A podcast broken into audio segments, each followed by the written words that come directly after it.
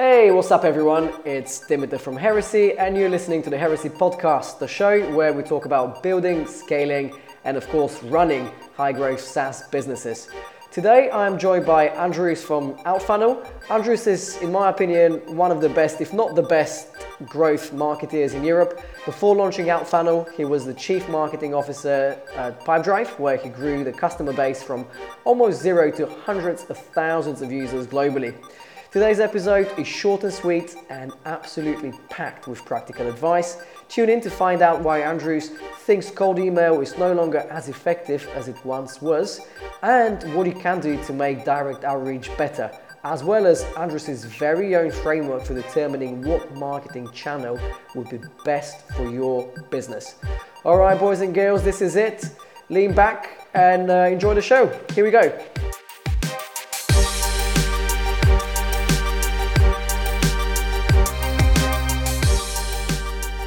Let's start with a brief introduction. Um, so, people who don't know who you are, if you could just tell us, yeah, who you are and uh, what you do. Yeah, excellent. Happy to. Uh, so, I'm a, I'm a marketer. I've been in marketing for, for 21 years, which is uh, a long time by some by some measures. Started out in, in kind of traditional marketing, fast moving consumer goods and media, these sorts of things.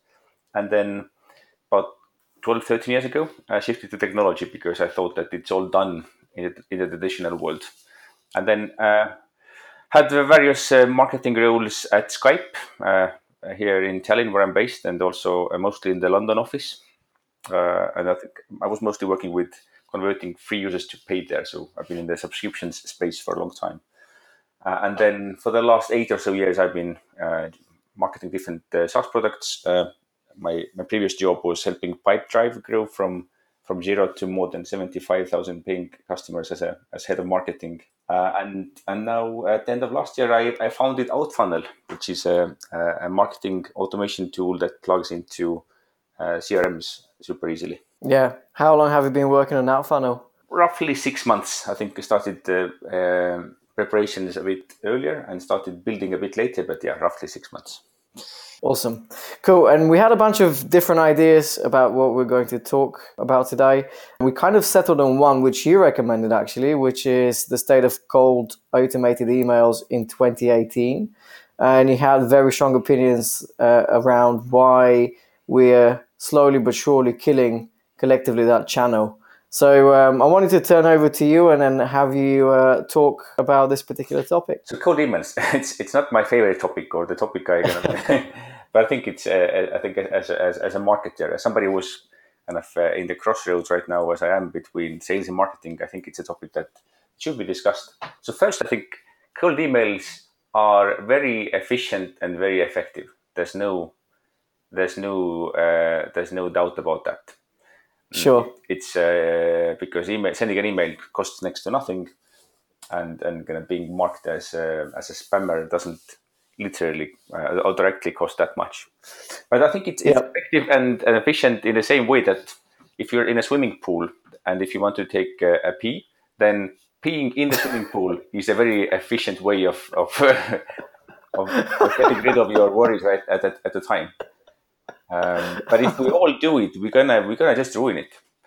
Uh, and I think uh, as a as a as a marketer, also as a as an end user, as a target user of several products, I can just uh, see how, how this approach is increasingly uh, turning people off email and uh, and uh, I think yeah. And there's been so other think that too, yeah, sorry. you ahead. think there are too many people? You think there are too many people peeing in the swimming pool? I, my, I, I that's my opinion, and I actually have some some some stats uh, to to to shed some light on it. So uh, when Please I left do. when I left Pipedrive, I left my uh, my uh, email inbox on, so it wasn't switched off. There was an auto reply, mm. uh, mm-hmm. but uh, but the emails still kept coming in, and yeah. then um, over five months, I received like I think 12, 1200 emails or so and roughly half of them were uh, were cold emails. Wow, that's a lot of kind of mental draining, and also like which kind of it's, it's just a number, but if you then uh, um, look deeper, and I haven't done the full analysis yet, it's a post in the making, but some companies had emailed me uh, several times per week for six months in a row. Like I had not opened any emails, I had not clicked on any emails, but still yeah. they kept on uh, sending emails. And some of these companies were actually big, reputable companies.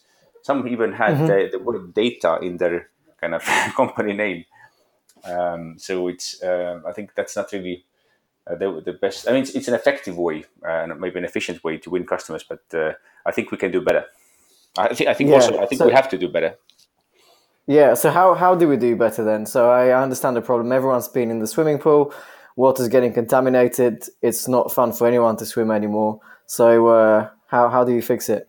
I think there's there's different ways to to do it. Um, one I think is to uh, I mean and there's there's I don't have the the the best answer or the, the singular best answer, but I think there's a different options which I, am seeing different companies do well.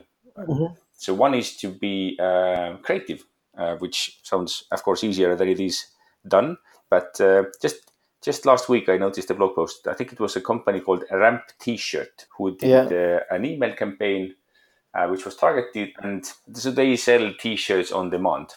And what they did is mm-hmm. um, in their first uh, cold and and also in the first, in their only cold email, they um, took the logo of the company that they were emailing to, and they overlaid this logo on the CEO of the company as if uh, he was wearing a T-shirt of the company that the email was going to. Uh, and mm-hmm. the text was also quite witty and clever.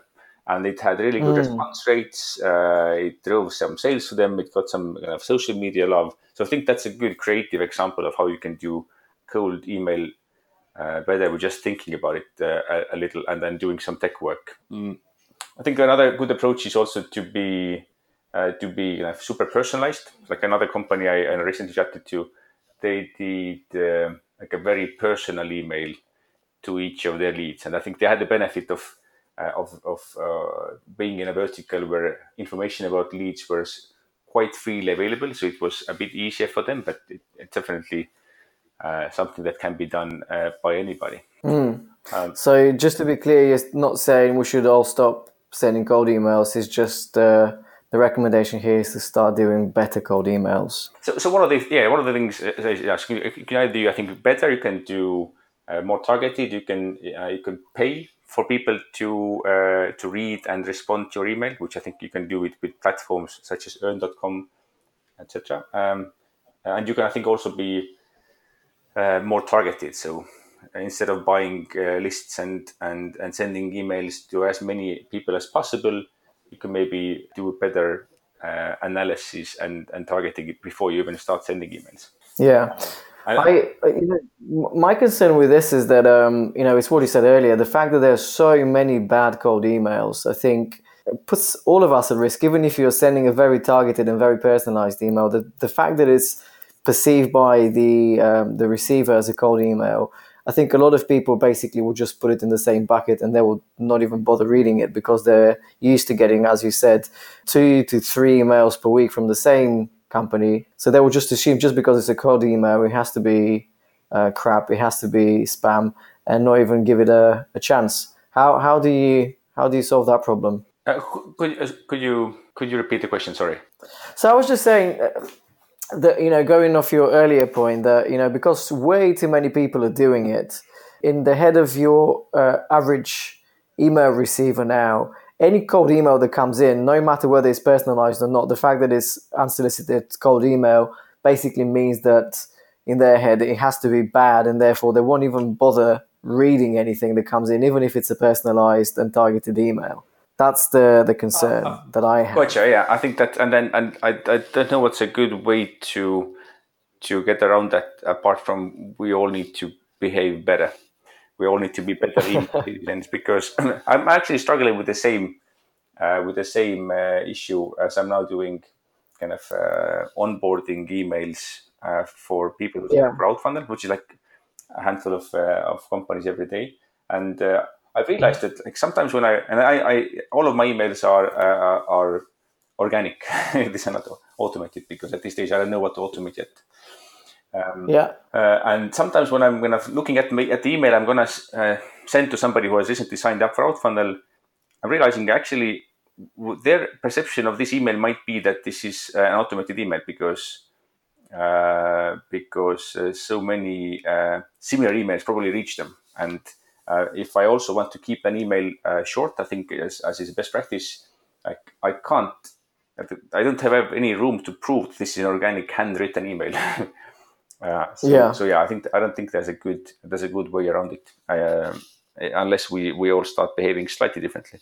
Cool. Any any more thoughts and data on, on, on the subject of cold email and why we all ruining it? or shall we move on to something else? Um, maybe also just worth worth adding that, um, like in that uh, one of the things which I noticed when I was doing my kind of first look through of the of the of the Pipedrive uh, uh, email inbox, which wasn't in active use, was that was that companies just didn't stop emailing, even if uh, if mm. I wasn't responding or uh, or uh, even opening the emails. and that I think in 2018 is just just lame or just lazy uh, lazy marketing. I think that's that's that's a simple thing which almost anybody can do. That's that's what what ninety percent of companies sending emails can do just by tweaking a setting in their email inbox. If if you haven't uh, get if you haven't gotten any responses back for I don't know maybe it's five emails, uh, maybe it's three emails, then you should just stop. Um, I think it's it's fair. Like yeah. uh, Steli Efti has put it well uh, once. I think uh, I've listened to I don't remember where he said it, but he said that you should always continue to follow up if you've had a positive, positive response, uh, positive interaction with somebody in the past. So if you met somebody at the event, you had a very good conversation. Uh, there's no reason to stop following up until you've heard back from them. I think that makes yeah. there's a lot of truth in that. Yeah. But I don't think it gives marketers or sales development reps the right to just keep on spamming uh, somebody uh, if they haven't heard back. So I, I don't think that same logic carries over to cold emails which are unsolicited. So you're recommending uh, cutting the campaign after, say, three to five emails if no one gets back to you? I, I would, I would, uh, I would really love everybody for, to do that. Um, and perversely, then the the companies that then set the limit to ten emails, they may see in the short term uh, better results. But uh, I would like to think that uh, I mean I think we've had many privacy uh, scandals, we have GDPR. Um, I'm, I'm, mm. i think more and more people um, are discovering the ability to just mark things as junk rather than unsubscribe. So, uh, yeah. so I, uh, I, would I would like to believe that the companies that don't do that, they will um, they will they will see the effects of, of doing that um, themselves. Cool. One other thing I wanted us to quickly talk about was the the talk that you did at SaaStr. So you, you gave a, a great talk on how to approach marketing at an early stage startup. Um, you gave a very interesting framework of how to think about it. So I was hoping you can quickly talk us through that framework. Oh yeah, happy to. That's my one of my favorite topics these days. Excellent. uh, and it, I think that uh, it was framed as a as a as a framework for early stage companies, but I think kind of the principles apply uh, to almost any company. Um, yeah. And this uh, this this um, it started as a blog post, which was my kind of uh, written answer to to people uh, every now and then coming and asking me, "Hey, uh, we've uh, launched this MVP. Like, how do I start marketing? Which channels should I use?" And then I mm. um, and I, then I kind of uh, after giving this answer or trying to give an answer to this question dozens of times, uh, then I've discovered that the best answers um, usually come when I start from category awareness. That um, in the category where the company operates or where you operate, are people aware uh, of of the category of solutions out there? So uh, do yeah, like if if somebody is uh, busy, do they know that there's time tracking apps or prioritization apps?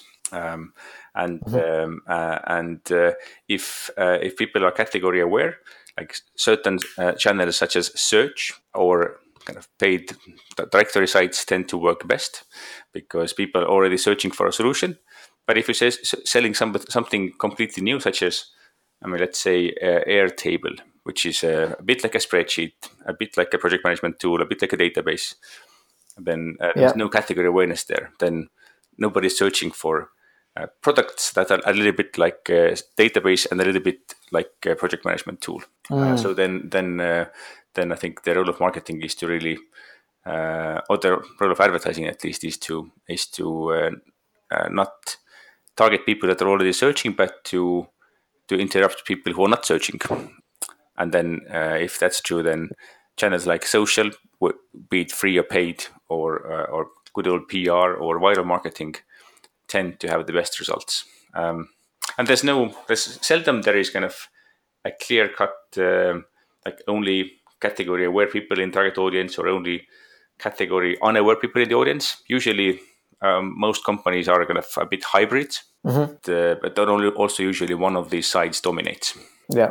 Um, and there was an extra dimension to your framework, right? There was the category awareness, and then there was another axis. Oh yeah. Can you talk about the, the other axis? Yeah, happy to. Um, I, I, I thought you'd never you'd never ask. uh, the, and the, the other uh, dimension is category urgency. So uh, a good example here is uh, gym memberships, where category awareness is uh, pretty high all year long. Like we all know what a gym is, uh, whether it's July or or September. But category urgency mm-hmm. is really high uh, in the first two weeks of, uh, of September. I think mm-hmm. similarly for uh, for many software products, category awareness is very high, but uh, but I know that in many uh, in uh, in a lot of different categories, sign up seem to be the highest in the also in the first two weeks of January or maybe uh, in the beginning of quarters in the beginning of quarters where where budgets open. Yeah. So there are certain trigger points, external events that uh, that increase category uh, urgency, uh, and then uh, yeah, and, and then if you plot kind of category awareness on one axis and category urgency on another uh, axis, then I think. Um, these two factors together help to make the best kind of first pick of channels. Uh, so mm-hmm. which, which channels broadly uh, give the best results. And so, can you give us? So you would basically have low awareness and low urgency, which kind of seems like a dead zone, and then you have high awareness and high urgency, which is presumably where you really want to be. Uh, but can you give us uh, some channels for, for each of those quadrants? So, so low channel and uh, and low urgency is not really a dead zone, but just means that there you really need to use something like display advertising or advertising on right. Facebook or PR. Like people are not searching for you. Nobody's aware of you. Nobody's searching for you, and there's no urgency um, around it. But so you, then you need to create the urgency. You need to either show them that there's a better way. You need to inspire people with your marketing message, uh-huh. or you need to to um, remind people of their pain. Right. And then uh, then it's, it's it's so it's definitely a dead zone, but just kind of that means that that you definitely operate in an area where you need to interrupt people uh, and then the opposite of that is if you have uh, high awareness and high urgency. Mm-hmm. Uh, let's take um, know, gym memberships in January, or let's take. I think I'm now working in uh, in the marketing automation space. Pretty high awareness, mm-hmm. Uh, and also like pretty high, pretty high urgency all all year long. in that space, uh, people are every day typing in marketing automation tool for SMBs or marketing automation tool for X, Y, and Z into Google. Yep. So uh, while I could also do viral stunts and uh, really focus on PR and maybe do beautiful display ads, uh, it's much more efficient uh, and effective for me to to just make sure that people who are searching for marketing automation tools already that they find me so that uh, that there's yeah. uh, channels which really help you uh, increase findability. So on the one axis, uh, on the wow. one extreme, there's interruptions, and the one on the other extreme, there's uh, uh, findability. And I think findability. Uh, some people use the word visibility, which I think is also grammatically correct. I don't know if the if the word findability actually exists in English, but I think um, mm. I think I think visibility is, is just it's it's not active enough. It's it's kind of too passive. Uh, the example I gave in the after talk was that if you're standing outside somebody's house naked, yes, kind of you're you're visible. What's the point? Like you really want to be, the point is to be findable. If they start searching for you, then they'll find you. Right, even if you're not naked, I presume. Uh, it dep- depends on what you sell, of course. Your mileage may vary. okay. Well, uh, I, I suppose uh, we should wrap it on uh, on this note. Um, but yeah, it's been it's been great having you on the show, man. Lots of interesting insights, and um, hopefully we'll have you on a future episode. Um, good luck with Outfunnel, and yeah, we'll chat we'll chat soon. Excellent. Thank you for having me, and uh, and uh, good luck with the with the podcast at Heresy. Thanks, man.